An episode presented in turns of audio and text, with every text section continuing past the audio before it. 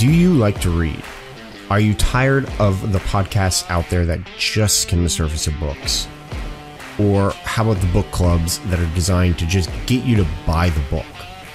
Yeah, we were tired of those too. My name is Alan, and along with my friend Phil, I was tired of all of those superficial discussions of books. We wanted something deeper. So we created this podcast for us to discuss what we wanted, to dive deep into the books we read. Are you ready? Because this ain't your mother's book club. This is two dudes with an opinion.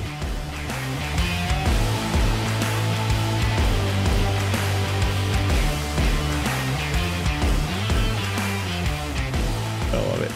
So anyway, we've been like chatting and chatting. Who knows if I'll put this section in the free version. We were talking about decentralized command. That's right. You were talking about that.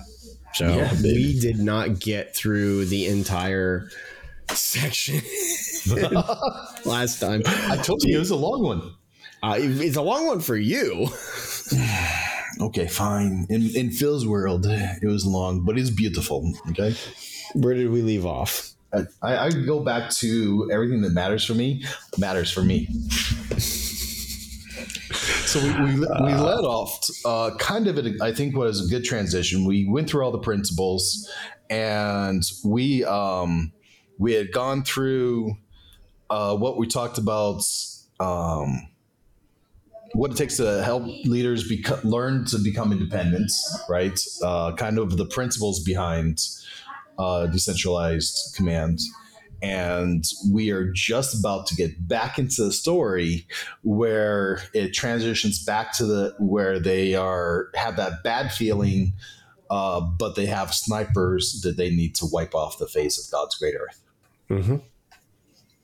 All right, go. Okay, so here, there I was. Um, Every good sea story starts with two, uh, one of two phrases. So there I was, or and hold my beer. Respond with, "No shit." and Um, the other one is hold my beer. Hold my beer. That's the other one. nice. You know, you know you're going to get a good sea. You know you're going to get a good sea story when someone uh, says hold my beer. it's a, good things are about to happen to, in the It's world. inevitable. Uh, my kids are uh, getting to Terry Pratchett, so uh, it's funny. All right, so um, right now we've just essentially realized uh, that we have here's here's what uh, Jocko's trying to organize. He's got two army battalions. He's got over hundred uh, armored mechanized vehicles, and he's got aircraft. He's got tons of different networks, uh, communication networks, and he has what two uh, snipers, uh, SEAL teams doing Overwatch, Charlie and Bravo, a Delta, if all that sounds right. And somebody calls in uh, possible snipers on the roof, and they got a. Uh, an M1 M1 uh, Abram commander about to blow up that whole building to put glorious enemy guts all over the city uh, in little tiny particles, and it's going to be great. But Jocko's not. He's you can see that he's not having a real good feeling about it. Uh, now, keep in mind the book opened with uh, Jocko's experience with. Um, was it Jocko's or Leif? I think it was Jocko's experience with uh, friendly fire. Oh yeah, it's uh, Jocko. Um, although I think Leif was a part of the uh, uh, the he might have been in his team. Yeah. yeah. So, um, it, it, it's in some ways we're having flashbacks of this. We're having the uh, the terrible fe- the terrible experience of these guys having people becoming mur- uh, murdered and uh, lifelong handicaps between blindness. I'm get I'm getting the, the intuition that some guys never could walk again after some of their injuries, stuff like that, and, and exactly in this area.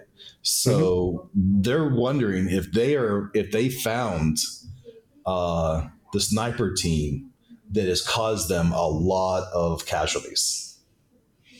And so they're dealing with the reality of a lot of moving parts, with the opportunity to get some payback, and to uh, the emerge the feeling of if they don't respond very quickly, these snipers may kill some of their guys. Right. So there's a lot of pressure from every imaginable angle, and the Bradley, the tank commander, is calling. He's like, "I want to go ahead and fire," right? And he's like, "Okay, look, just one more time, verify where you're at." And the troop commander, he's like, "I've already verified. I'm going to go ahead." And he's like, "Hold on, right? Just look to your basically look to your right and count the number of buildings between this other road and you." And there's a long silence and the, commander comes back and says, uh, "Finally, uh, we miss uh, we we did a misidentification location." And they were, and it was just like silence, right? If they had gone any further, they would have blown up their SEAL team. And uh, I, with a with tank fire, there's no coming back. Those bullets are not a joke. I mean, it's just you say bullet, I say shell. yeah, right. um, I don't know if people have a, a, a vision of what a shell is. No, they don't. How much do those weigh? Do you know? You know, I really, I actually don't. That's the interesting thing. Hold on. So it's an M1 Abrams, right? Yep. M1A2 Abram, I think. Uh, One is it 155 mm? Well, Okay, so that's uh, come on, give me the main armament. Uh, M1 105 millimeter L1 yeah, rifled gun, smoothbore gun. Yeah, we'll just do that one. Um, do do do do barrel length, caliber 105. Okay, yes, I get that. Oh, here we are. Uh, yeah, these things are massive. do, do, do, do, uh, just to give you all an idea, it's a, a, diameter of about four inches, which is actually like seems small all when you think about it, but it's actually really massive. Um, well, I mean, that's more than the length of your fingers. Exactly. so you, you know, you know, oh, wait, wait, wait, hold on. Where, ah, crud. Where is, sorry uh, okay, if we take the propellant as so we're looking at about seven to eight kilograms. Yeah, close. So I was thinking mass. twenty pounds for some reason. Um, which is yeah, which is close to twenty pounds. Yeah, 17, 18 pounds. Uh, so big, big bullets. What uh, you know, the weight of like a taller. Yeah. Right. Yep not a baby, right? Uh, like a toddler. So, um, the, the, there's and of course there's different rounds. There's ones that they go boom. There's ones that go through things and suck things out the other side. They, they have all kinds of stuff. There's some some they're just like pretty lights, right? Just those shiny lights, you know, nice. Um, all very peaceful, all very loving, uh, in an army kind of love way. Army so, kind of love way. You there? Um, so yeah, yeah, I pressed for a second. I yeah, I thought I lost you for a second. I'm like, what the? F-? I'm just laughing about army love. Um, so uh, you know, they I mean, threw what they call heat, which is just basically an explosive. Uh, mm-hmm. I don't know what the shrapnel range on that would, but there, there's nobody in the building that survive. Yeah. Um, just one, and I, I, imagine they both probably a couple at it until the building crumbled. So, so the, the the the point that let's put a little bow on this. The point is that they would have been gone. That the team, the, the, SEAL team that was in the building that they were looking at, well, maybe I shouldn't say SEAL team, but anyway, the SEALs that were in the building that they were looking at, at getting rid of, they would have been gone. There's just, they would not have survived. And so, what is it about this situation and what they did that allowed them uh, and I and I mean the uh, the the army and everybody to figure out no, this is not what no, we don't want to fire here. This is a bad idea. The army didn't figure it out. Uh, it was really Jocko that pulled them back and made them re-identified. Now you got to keep in mind that Delta Team had to move from their original location. Mm-hmm. Right. So they weren't where everybody's expecting them. Like everybody in their mind knew that the teams are going to be here and here. And those are, you know, those are our teams.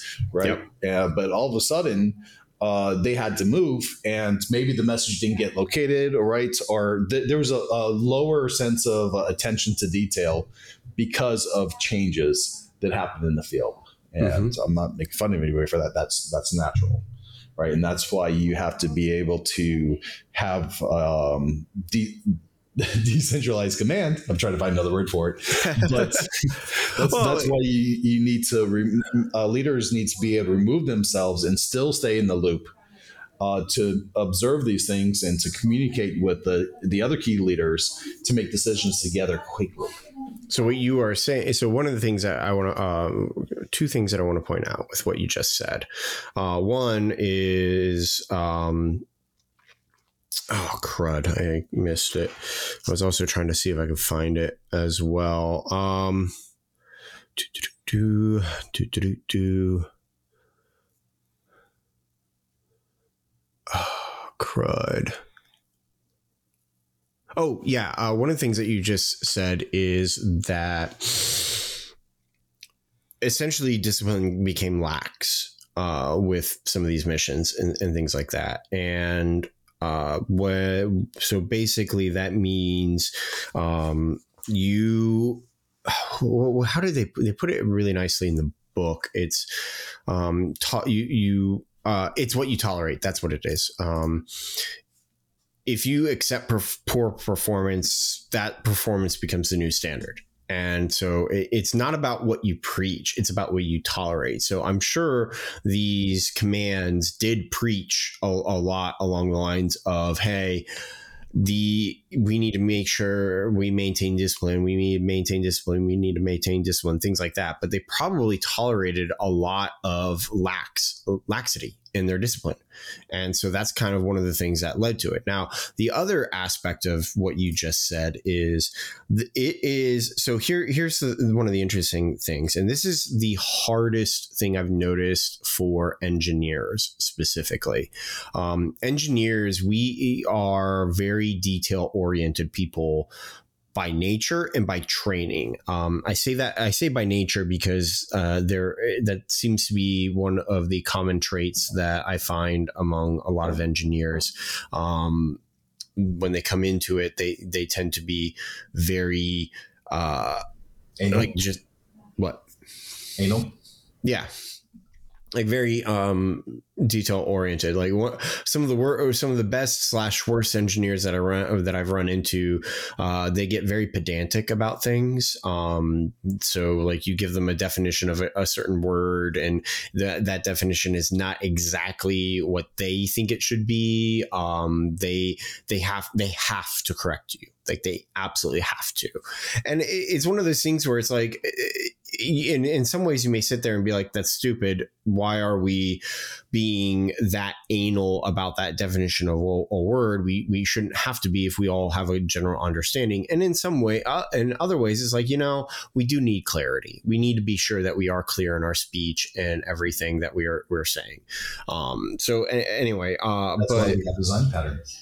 Exactly. Um Hey, do you if you're going to lean forward, can you move your um your uh mic with you too? Yeah, sorry, man. Does it make any noise when I move?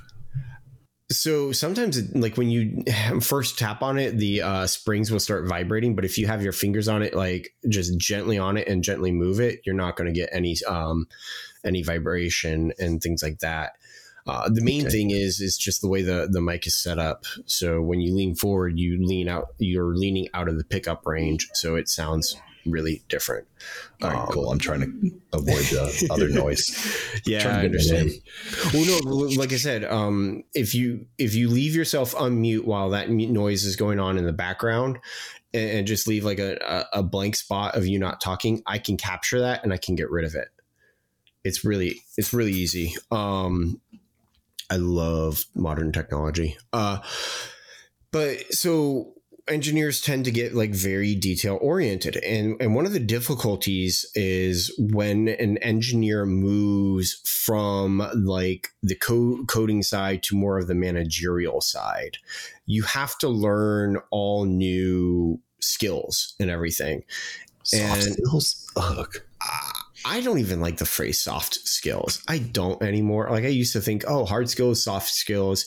The idea is that like with a hard skill, it's a skill that you can measure, and with a soft skill, you can't necessarily measure it. Um, but like I'm not exactly a huge fan of that myself anymore because I think skills are skills. Um, and, and trying to class and, and on top of that, you kind of also essentially when you start classifying them that way, you make it so, oh, well, this person doesn't have these skills and, and, and, isn't going to. Well, you can learn both.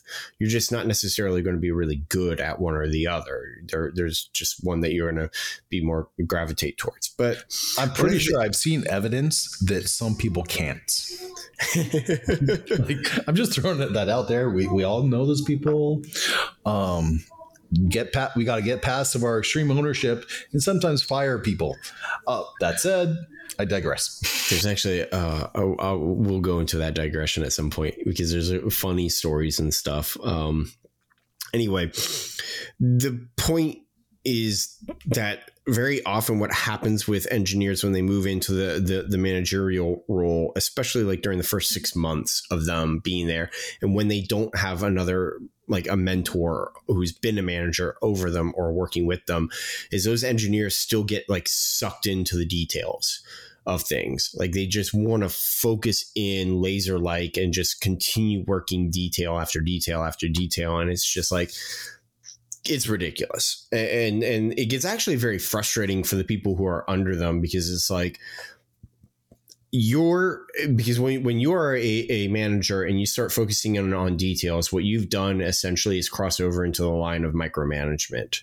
Your frontline workers are you need to sit there and actually understand you are no longer the expert on on on this stuff and, and that That's and a hard that- thing for a lot of managers to accept. I think, uh, to be honest, everybody that's made that transition has a hard time with that because um, y- at some point you look back and like it was nice.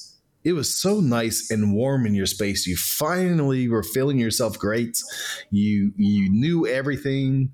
Uh, you were efficient, and you could get the task done. And all of a sudden, you're in a management position, and you have to all of a sudden, like you're a junior dev, rely on the other people again. Yep. And you fought so hard to get away from that. Yep. Yep, exactly. And and your performance is very much measured by the performance of the people under you. And whereas when you were a an engineer, your performance was measured by you alone and not other people. Yes, other people affected it, but it was mainly you. So the whole like it's very difficult and that's kind of what Jocko is getting at and what you kind of alluded to ear- earlier is the the frontline people are the ones who they need to be uh, a part of the um they need to be fo- laser focused in on that stuff. They need to see the minutia they need to focus in on that because that's their job. Their job is to focus on the minutia um, but you, as the leader, as the manager, your job is, as Phil pointed out, to take that step back and have the strategic view of everything that's going on. Now, that is not necessarily to say that the frontline worker can't take that step back and have a strategic view. In fact, they actually address that and they say uh, fairly, fairly often in the um, in in the uh in the book is you a leaders need to push down that strategic view down to the frontline workers. Because the frontline workers is, one of so here, here's here's one of the in, interesting things. Like people need slash want a reason for why they are doing what they are doing okay? They also Um, want to know how to target uh, success. Yes, yes. Um, I had a, a manager a long time ago. So we were in um, in a uh, in the shipyard uh, working, and uh, the shipyard is filled with a lot of former uh, military people, um, specifically Navy. And one of the things that everybody from the military like didn't necessarily like was qualifications. Um, you have to go through qualifications to be allowed to operate certain equipment and stuff in the military and do certain jobs. And one of the one of the biggest things that they just didn't like is that. And so when they got into uh, the private sector and they saw that, oh, we don't have to do this, cool, great. I don't have to jump through bureaucratic hoops to go and do all of these other things. And that's what, like, that is great. That is nice. But one of my managers, what he, one of the first things that he did when he became um, a director and, and high, high up is institute qualifications and push people to do, go through it. And, and the reason he he did that, and it's a very good reason. Is if you want people to do a job, you have to tell them what is expected of them. And these qualifications are how we do that. And it's a very, very good point where if you need to sit, like you need to be sitting down as a manager and, and, and a leader and giving people clear vision of what you expect out of them if you start doing if you don't do that and the people are going to end up being very uh, feeling very lost. And when they feel when people feel lost a bunch of different things happen. One they need to be held. unfortunately that's the probably a really good way of putting it. Um it's essentially what I, what I'm getting at is people need purpose, and when you take that away from them, it's very much in a job. A lot of things happen. Um, it's like that guy that I was talking about at the very beginning. He he would just go down rabbit holes and stuff because he didn't have a clear vision of what his purpose was. He only had an I like he had his vision of it, but my co- the company that I was uh, a part of, we didn't give him a good clear vision of what we expected of him. That's now, such a junior move, though. Now, granted, granted, there's a lot of other things going on with that guy. I'm just using the that as a very basic example. So, like, just hey, guess what? Phil's kind of like mildly agreeing with me, but not really. It's a very complex, like it was a very complex situation. There were a lot of things that we could tease out of there if we wanted to. Um, but like, I don't want to. Fine. so you need to be able to to give that to your frontline workers. You need to be able to sit there and explain to them and help them understand why they are doing what they're doing. Because one of the worst things that you can do as a leader, as a manager, is to walk up to somebody and tell them to do something. Like you need to tell them to do something and why they are doing it. If you do not have time to do that, you need to go back and explain it to them later you absolutely need to. Because there are times where you come in and, and an emergency is happening and you're telling them, I need you to do this right now. I need you to do it. I'll talk to you about it later and explain what's going on, but you have to do this because I have to go and deal with this. And then I have to deal with other things like that. There are times like when that does happen, but it's still on you to go in and, and, and understand that. Now, there's a dichotomy to this as well, as Jocko loves to point out in a lot of his um, podcasts and stuff. And I'm going to be using his phrasing because it's Jocko, and this is Jocko's book. Um, the not just it's not just the leader's job to to push that vision. It's also the frontline worker's job to ask the questions.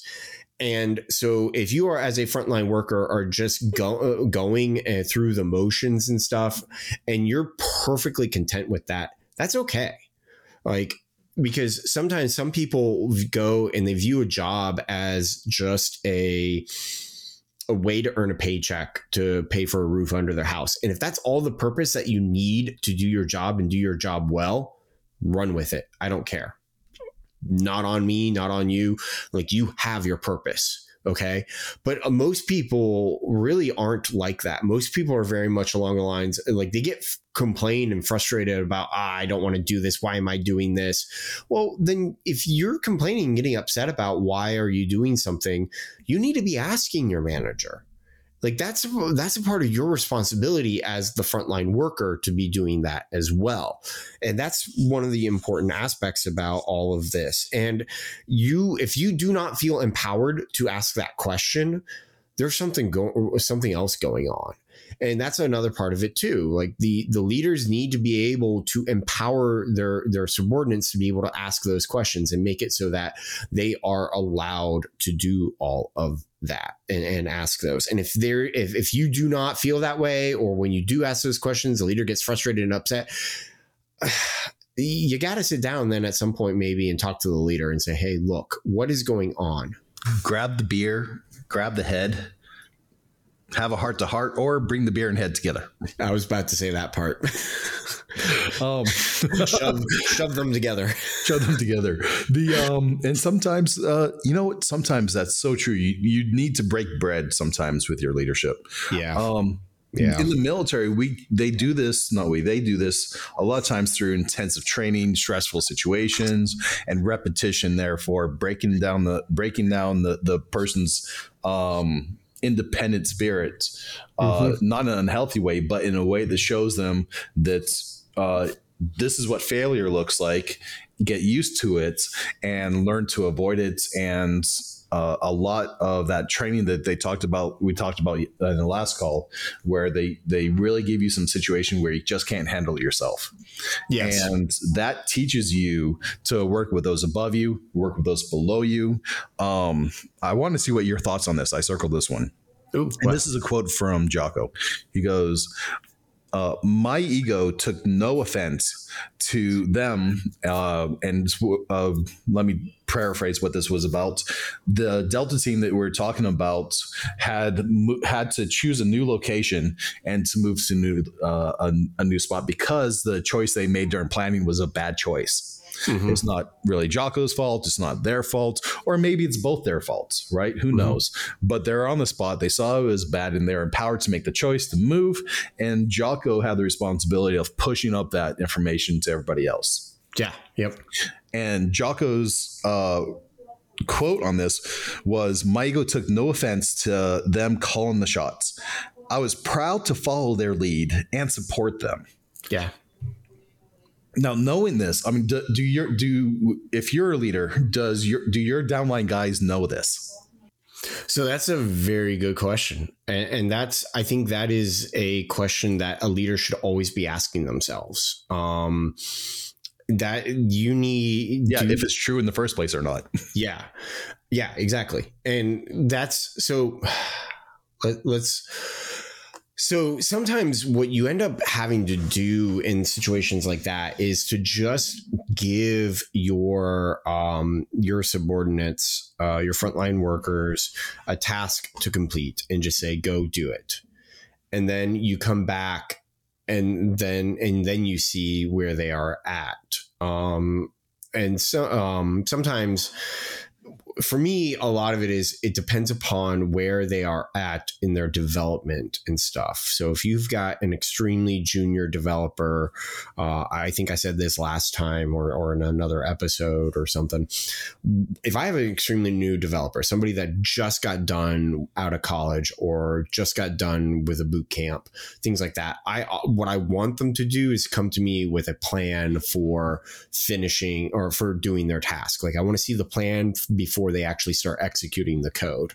Um, whether that's pseudocode, whether that's written out, whether that's them just verbally talking about it and walking me through it, I want to see that because that's where I can start providing immediate feedback and saying, hey, you're going down the right path or no you're not and, and, a lot of that has to do with my experience with extremely junior developers where they go um, they go and just run with something and then they put up a PR and it's like, nope, you got to redo the entire thing.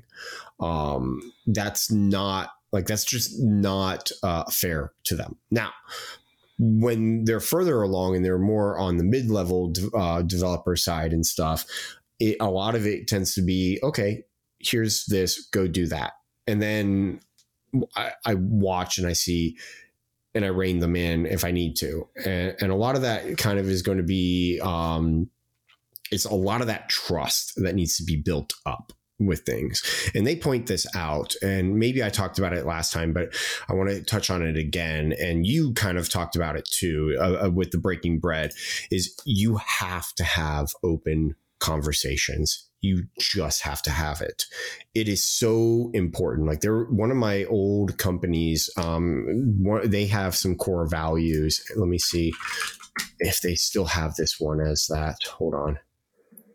While, uh, while you're looking that up, I'm I'm curious. I want to tease you on something. Um, open communication. Hold oh. that thought. one of their one of their core values was is open communication. Like everything is out in the open. They talk about it as much as possible. Now, granted, there are some times where things are not open, but just in general, like you're just talking and opening. And so, one of the things that I would say is if you are at a company and you start noticing and you notice that there's a lot of conversations that are happening essentially behind closed doors or um, they're not in the open, I kind of take that as a red flag like I kind of take that as a what are you what, what is going on with the company? And so that ends up like destroying trust. And if you don't have that trust and you don't have that um that trust in the people below you and the people above you, it's very difficult to do what Jocko was saying there about the uh, about letting his team take the shots or make calls and make the appropriate stuff. Like you have to build that trust and you need that there yeah, I don't. I think without the communication, you can't get there. Yeah. Um, you, first of all, you won't have faith in what they say in the first place yep. until you talk to them, yep. uh, because I'm curious what you think about this, and I've held out as long as I can. Oh boy! Oh Sometimes, boy! No, no. This is. I'm not going to make even jokes about Hillary, Hillary servers in the bathroom. Um, oh no! The sometimes okay as a as a leader in my companies i find that sometimes i have to allow a solution that i don't think is the the right or best solution mm-hmm. and sometimes i just got to say is it a is it a wrong or completely inappropriate solution mm-hmm. uh, what would it take to rebound from this and let them make the choice mm-hmm. and it, it's what do you think about that like if you yes. see a, a, less than optimal choice, do you allow it? Do you cut them at the uh, the knees, or what? So, very very laser laser focused example of this would be uh, pull requests. Whenever I get a pull request and I'm going through and I'm reading somebody else's code, it used to be for me where I was like, nope, it has to be this way. Um, but I have gotten to the point where I have to, uh, where I sit and I question, all right, is it worth the back and forth needed to get it to a certain way, my way? Is my way the absolutely most optimal way to do it? Very Zen question. and on top of that, on top of the is it the most optimal is their way really that bad? Like is it that bad of code? Like is it going to cause us bugs and are we going to have to come back and fix this and do all these other things with it over and over again? So the the the thing is like I think I start thinking down those lines, and those are all very amorphous questions. Like there is no hard fast rule for this, but a lot of it is kind of like is what is the absolute worst case scenario if I let this go through? And and very often it does it's really not. It doesn't exist. Like if the absolute worst case scenario is, oh, we just go through a few more cycle times on the CPU. Okay, fine, whatever. We're, CPUs are extremely fast these days.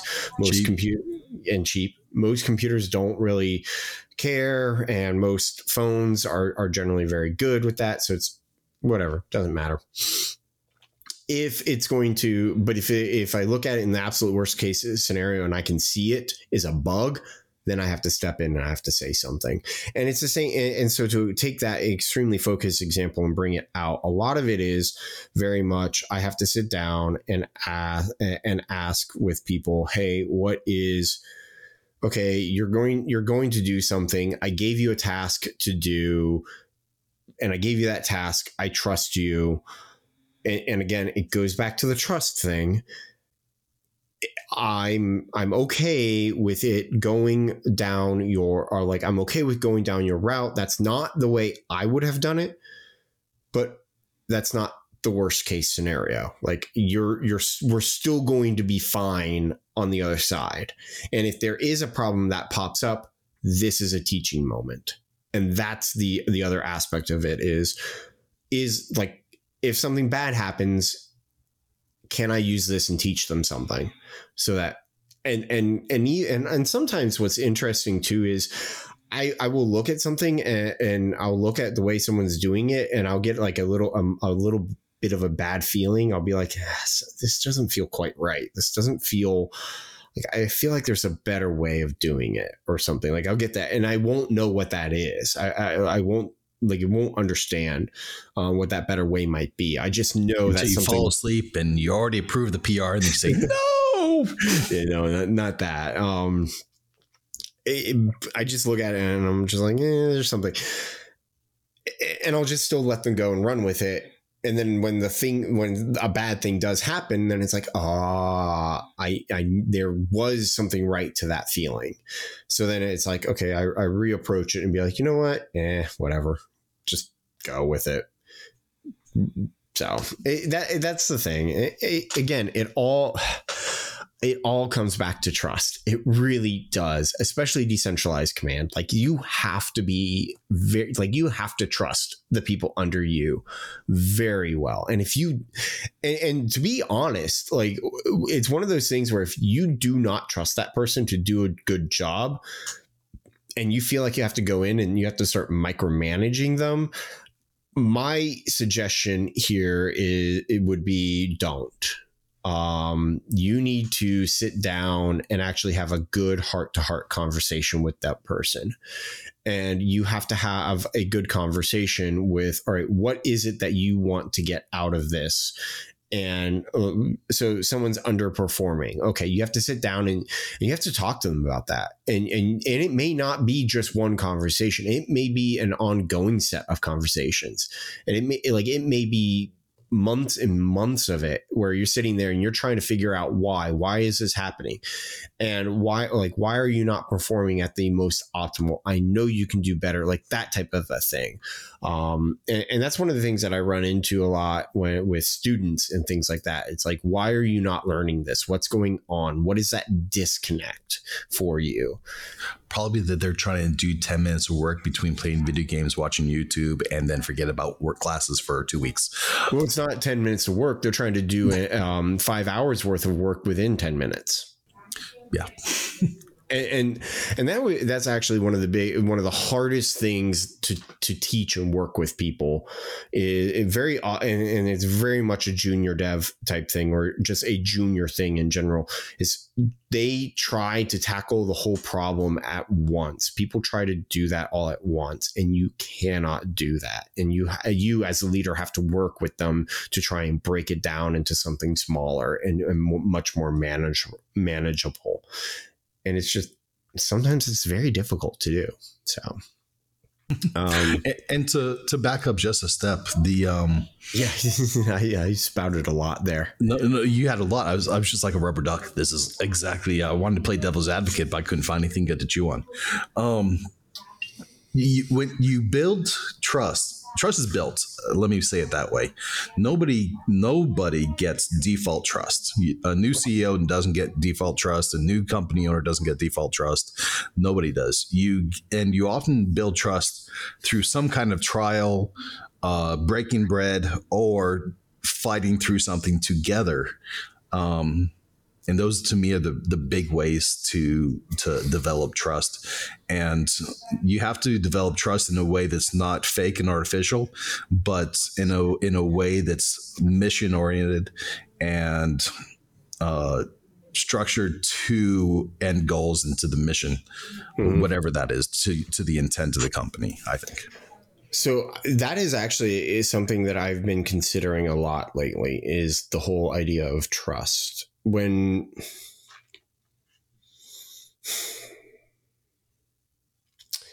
my consideration is going down along the path of is there a certain level my dog's having some sort of a dream. She's struggling. um, is there some level of trust that you begin with? Is there a baseline level that you that you start with? So, for example, when you go in and you're doing a job interview, um, a lot of the job interview process is, is, to build up that trust between you as the potential employee and them, the potential employer. They need to create trust that you can do the job that they want you to do. And you need to create trust with them that they can provide you with what you need to be, what you need. Um, so I uh, like, it's one of those things that I'm wondering when like I'm wondering if there is a specific level of trust that you that every relationship, every conversation, every team begins with, whether that's like just a small amount or um or not. And then you I'm wondering eh, eh, like I'm just thinking and wondering right now out loud about some of this stuff. Uh, not necessarily like you don't necessarily need to address, although I feel like you might have a comment or two. Oh, you know, I'm going to have fun with that. Yeah. Um, I'm just um, trying to hold my breath while you finish your thoughts. Yeah, so I'm, I'm, I'm still like putting it all out there. Like there, there's just keep, certain, keep, going. Give me what to chew on. Well, I feel like there's a certain level, a certain baseline level of trust that you enter into with a lot of people. Um, and, and I think, all, uh, I think, especially, yeah, and I think like, that actually baseline trust is negative. You think so? Okay. So, uh, in my view, tends to um, I I think that so I think that there is a baseline level, and I think that you um, start building it up as you are you are having conversations with people and you're talking with them and stuff. I also believe that that baseline level of trust can be very much influenced by everything going on and people around you. So, for example, if you and I were to go to a conference and there was somebody there that I knew, um, and I would want you, I could influence your baseline level of trust with that person by talking to you about them. Uh, I could either like talk bad and, and t- talk to them, um, uh, talk to you about how they screwed me at some point uh, or I could talk really good and, and, increase that baseline level of trust by talking about how they brought me business and, and this business was really good, or some things like that. Like I think that you can you can walk into conversations with with it, and I think that can be influenced one way or the other. I just I don't necessarily know that we always have a zero level of of trust. I don't think like I, I don't think the baseline when you walk into a, a relationship with somebody because all all communication, all interactions are relationship oriented. Um, I don't think we always walk in with a zero level. I think we walk in with a lot of preconceived notions about things that when we look at somebody, we that like sends off triggers and stuff in our heads, and that then that zero either goes positive or, as you pointed out, goes negative. I think that that's where where my head is at right now. And that was just me like really going going around and stuff. Cool. I'm gonna have fun with this then. Ooh yay. Where, where to start? Okay so don't. No no i have to. I have to. This is gonna be fun. So when you a lot of salespeople like doing chasing yes yeah. right? Yep. Um, and they think if I can get a few yeses, they're they'll yeah. just keep that yes train rolling. Yep. Um, this is obviously the worst technique in the history of man. Right. Mm-hmm. Okay. The only person that likes to hear yes is the kid doing wrong things when he knows he's doing wrong things. so every the, you i believe we start off with automatic no which is essentially a negative trust. So so if I'm coming to you and I and I and I'm looking for a question, I'm like, is right now a terrible time to talk to you? Right. Hmm. Versus where I hope you say no, okay, I'll suffer you a little bit. Versus, hey, is now okay time to talk to you? Right. Can mm-hmm. I can I talk to you? Where you have to say yes, right? Do you have a few mm-hmm. minutes for me? That yes is so much harder than the no. Okay. right? Uh, so that the the to answering no to this question is easier, and I'm not trying to present the sales value of this, but the argument is automatically by saying no, we realize that it's we're inclined to the to the negative. We're inclined to not trusting entirely. It's hard to open up, mm-hmm. right? Now, obviously, in the case where we're we're uh, looking at somebody you've hired, you've built up the trust and you built up the relationship. Um, an- another way to look at this is um, in a in a relationship with somebody new, right? Love uh, doesn't um, love is different than lust, right? You don't you, you can go into a relationship at a bar lust, lusting after somebody and have zero trust in them, right? so but it's exciting and you get a lot of good feelings from it for a while, right? but it has nothing to do with the negative or positive relationship. It's the kind of momentary instant reward where we want to develop trust and relationship, this takes time. This is, you have to, uh, as quickly as possible, get over, in my opinion, get over the romantic period and get into a relationship where you understand what uh, each other's needs are and what the standards are. So I would rephrase. I would rephrase romantic and say uh, infatuation. Um, I like both. Well, I, I don't because so you can still enter like you, you can hmm. the infatu- infatuation stage in a relationship so first off let me point out it took us almost an hour to get to uh, talking about relationships. Um we always end up growing that conversation. What? Repeat that I said we're so outgrowing talking about relationships. We're yeah, moving we're, on to lust. We're never going to outgrow relationships because everything is relationship. Everything is relationship oriented. I like like any sort of relationship, you end up starting, or not maybe not any sort, but a lot of relationships, you always end up starting in a an infatuation stage, and I think in that infatuation stage ends up running out. I like the uh, I like to use that phrase instead of romantic because I feel uh, I feel like, and I think you can continue a romantic relationship with somebody throughout the years. It's just not going to be like that that infatuation romantic. It's going to be that oh, you know my love language and you did something today after 10 years of marriage that really um really uh, leans into my love language. Like you really met that today. I feel romantic. Like this feels romantic to me. Like that type of thing. I That's like why. it when you talk about love languages. it is actually it is a very good book uh, and very good it way a good book. It's a good book. Viewing things. Um, I, I, think there's a lot of value to re, um, in every relationship you go from your imaginary picture of yes. what what's happening yes. and you replace it with another imaginary picture of how you feel it based off how it relates to you. Yep. Yep. And i wish i could say yeah you, you go from this imaginary picture to reality. Nobody does everybody goes from one imaginary picture to how they feel they're they're being heard.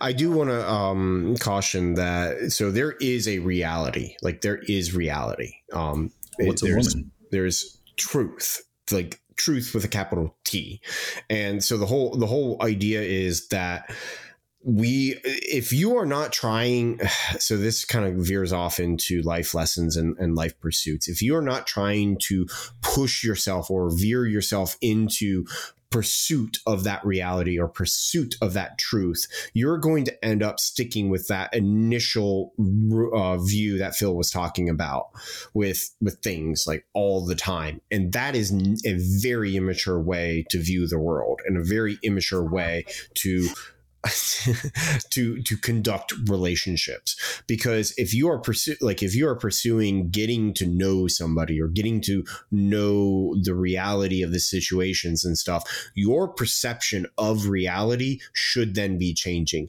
if your perception of reality is like just static and, and you notice it you you have some growing up to do. So that's my two cents. I, I like on that, you really took the the fact that there is a truth out there and made fun of static reality at the same Yes. time. Yes. That's cool. To, Well, to because- conflict those two concepts is beautiful. because that's the thing is uh, perception really is reality um, your perception of the world is your reality of the world and you need like this this is very phil- like very much heavy philosophy stuff um, you and, and it's extremely important for you to recognize I'm going to tease you about reality versus your personal conception model. Well, but that's what, what I'm essentially talking about. Like you're so like there there's like I said there is reality. Okay, there's there's reality. And it's true. The gravity will hurt. Yeah. You jump gravity gravity we can take gravity as a really awesome example gravity here on earth is 9.8 meters per second squared that is a constant that is reality there is nothing that you can do to change that reality at this position on earth okay? You you cannot do that. There's nothing at least as far as science is concerned. But but we can per, like we can change the way we perceive that reality by doing certain things. Drugs. For drugs jumping off a roof for example. I mean, i'm dead serious about that. Like you can jump make a jump and you are not then at that for a certain amount of time you are not perceiving gravity the way that somebody else is that's just standing still is perceiving gravity. It's all about changing your frame of re- uh, uh, frame of reference. It's all about changing your perception of reality. And, and like i said the, the biggest thing is that percep- your your perception is very much what defines your reality there's like this whole discussion and stuff about your truth and your your view i hate that phrase because in my It's in so my bullshit. It's so You- bullshit. It's like my reality is this, and who are you to judge on my reality? You Hitler. And like, first they don't even know anything about Hitler, Godwin's right? law. Godwin's law. We just passed. We just passed Godwin's law. you know what I'm talking about, right? Uh, no, I, I like the term, and I'm going to check it out. But Godwin's law. Hold on. I'm going to like. I'm going to give you the Godwin's law states that any online discussion that go, goes on and on and on, the probability of a comparison to uh, Nazis or Hitler approaches one, and we just hit it. It took us nine. It took us nine episodes, however many hours, and we hit God, Godwin's law. Congratulations. Uh, you know, I, I had to hit it because I'm listening to Oh, some God. people debating, and every debate with a certain group of people comes into "you're this." I'm like, do you know what that is? Even again godwin's law like that's what it every all of anyway the, the it's trying to rescue this conversation you like there is true like that i don't like that phrase your truth your whatever because it does distort it and and the, it's not your truth it's your perception it's your view and sometimes your perception and your view is wrong and so to actually kind of try try to connect this a little bit to um uh, do you need to go or are we good okay cool no, no, Um, we're good. We're good. There's just a lot of movement around, and I like movement. It makes me happy. I'm thinking. I I just want. I'm trying to hold back. I'm going to tease anyway since I started talking. oh no Uh, I love it when you can say something is true unequivocally and then change it the next day. yes And it's still true unequivocally, even Yeah. though yesterday you had that and you don't uh, realize that if you can change truth, it's not truth. exactly It's, exactly What would you call it? uh, I did- honestly I, I would call it a delusion I, that that's the, I, I know I kind of just I kind of just went there but the thing is with there. I love it. You hurt my feelings. that but that's just it is so sometimes when your perception does not match reality and you and you are unable to change your perception to match reality you need like that's when you need help that's when you are in essentially in a delusional state because you're perceiving like uh, i mean a stupid example is all right the sky is blue. Well if you perceive the sky as green there is something wrong. Your perception of reality the sky being blue is distorted so that the sky looks green. And you are you cannot and, and you cannot change that perception then you need to go and you need to make a like you need to make a change. You need to to to figure out why you are not able to perceive reality in the same way and in the correct way as people. And and, and that's I, I it's weird to say it that way like you it, because it kind of it, like uh, kind of it kind of implies also you have to go along with the crowd like that's not really what i'm i'm saying No, no, it doesn't because um, if you have, there's no good argument for saying blue. I, I know it's blue. I'm deciding it's green because that's what I want it to be. yeah Like even if you think, even if you want to call that color green, if everybody in the world says that pigment is blue, Mhm. And you think you see the blue in a different way, you don't. You just have to call it what everybody else calls it because that's language. and you may not like the language. You can go create your own language, write a program to talk to it, yeah but it's still the same thing, right? Just because you want to call something else doesn't justify changing other people's reality to fit your mood. Right, right. And and seeing this is where negotiation comes into play. Like eh, your negotiation, uh, I'll bring him up. Jordan Peterson talks about this. Your per your personality, your your place in society, your relationship with society is not a dictatorial thing. You do not dictate to society any of that stuff. You you just don't. It's a negotiation between you and society. So you have to negotiate that stuff with them. And so that's kind of like what what what um when your when it when, when your reality or your perception of reality does not match the rest of society, it's not necessarily saying that you have to go along with whatever society is saying. It's you have to sit, you essentially have to sit down and negotiate with society to figure out what is the appropriate action to move forward on here. And sometimes that really is you completely and utterly shifting your perception of reality to whatever society it is. Other times, it's society making the incremental step towards you. Like that, that happens every so often. I mean, we could take an example of um, women voting, for example. Uh, we'll we'll go there. Like for the longest time, uh, people didn't want people to, uh, they didn't want people, uh, women to vote. People just didn't want that, and it took a long time to. Pers- I still like- don't want it. You know, there's actually um, so one of the interesting things about that we're going to go on a, a mild tangent is there were a lot of women at the time who were against the suffrage mo- movement because their perception was if we become if we are allowed to vote we get that right that means we have other responsibilities that come along with it There is, And and, we I- don't we can want have fun in this one. we could i don't want to go Peterson like talks about this one actually. Yes, he does. Um, and, and I like I don't want to really like dive deep into that because that's a whole other conversation. But the whole like a really good example of it is here in the U.S. All men 18 and or and older have to register for the draft. Women do not. There actually has been movement lately to try and, and, and change that. Yeah, I think Uh, they should. I'm I'm with you. Nowadays, if there's no difference between a man and a woman, you can't define a woman anymore. Put that hoe on the draft.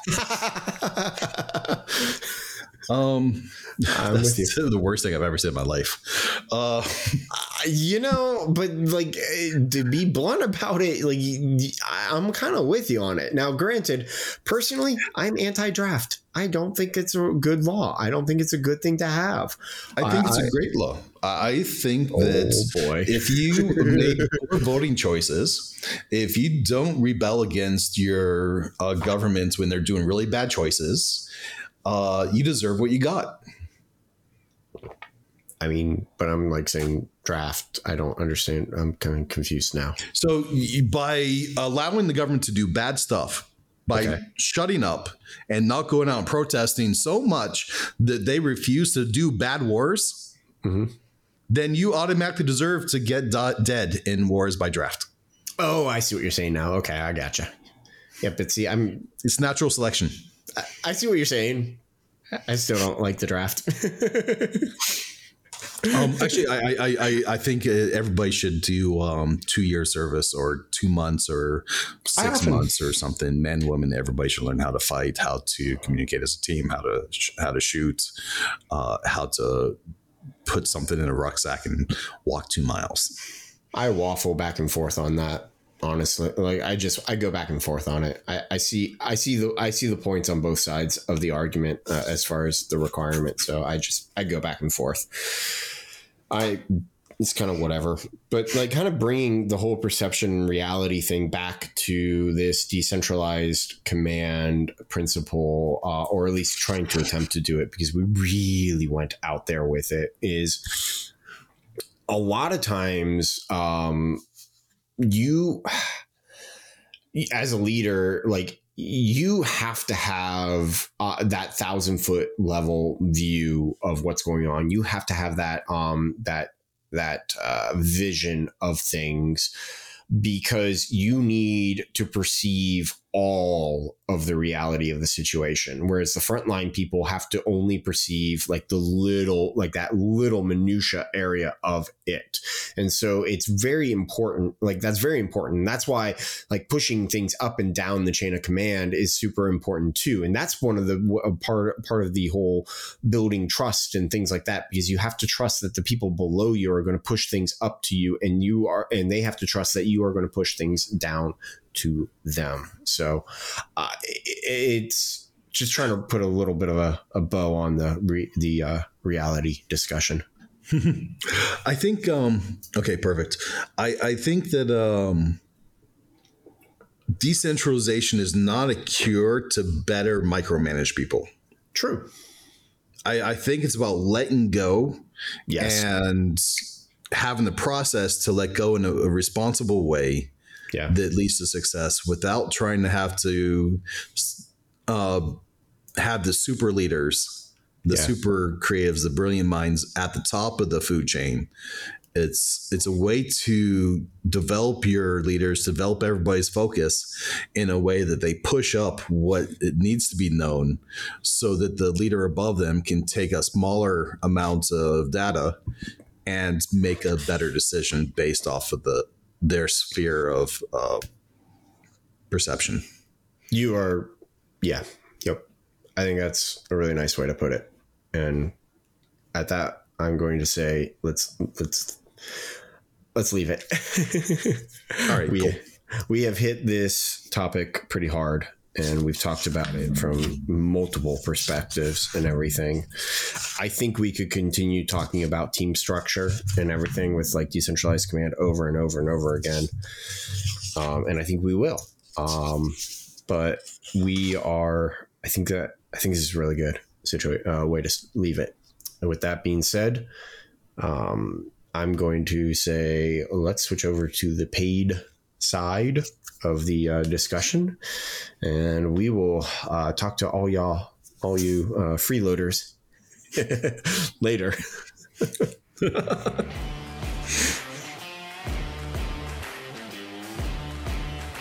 All right, everyone. That's it for this episode, but our discussion didn't end here. We actually went on for another hour or so. If you would like to hear the rest of that discussion or the full unedited podcast, please head on over to do two dudes with an opinion.locals.com. That's two, the number two, dudes with an opinion.locals.com. And for the just the price of a cup of coffee, you can hear that full unedited version. And if you want to talk to Phil and I directly, uh, just buy us a, you know, trip to McDonald's. That's it. That's all we ask.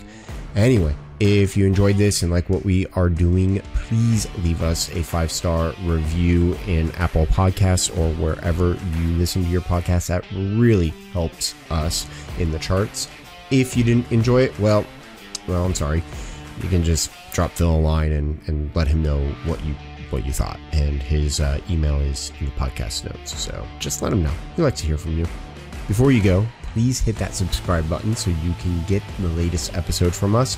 Otherwise, you can find all of our social media uh, in the podcast notes if you want to connect us with us there. If you do all that, we'll continue bringing you these great episodes, these great discussions. Thank you for listening, and we'll talk to you later.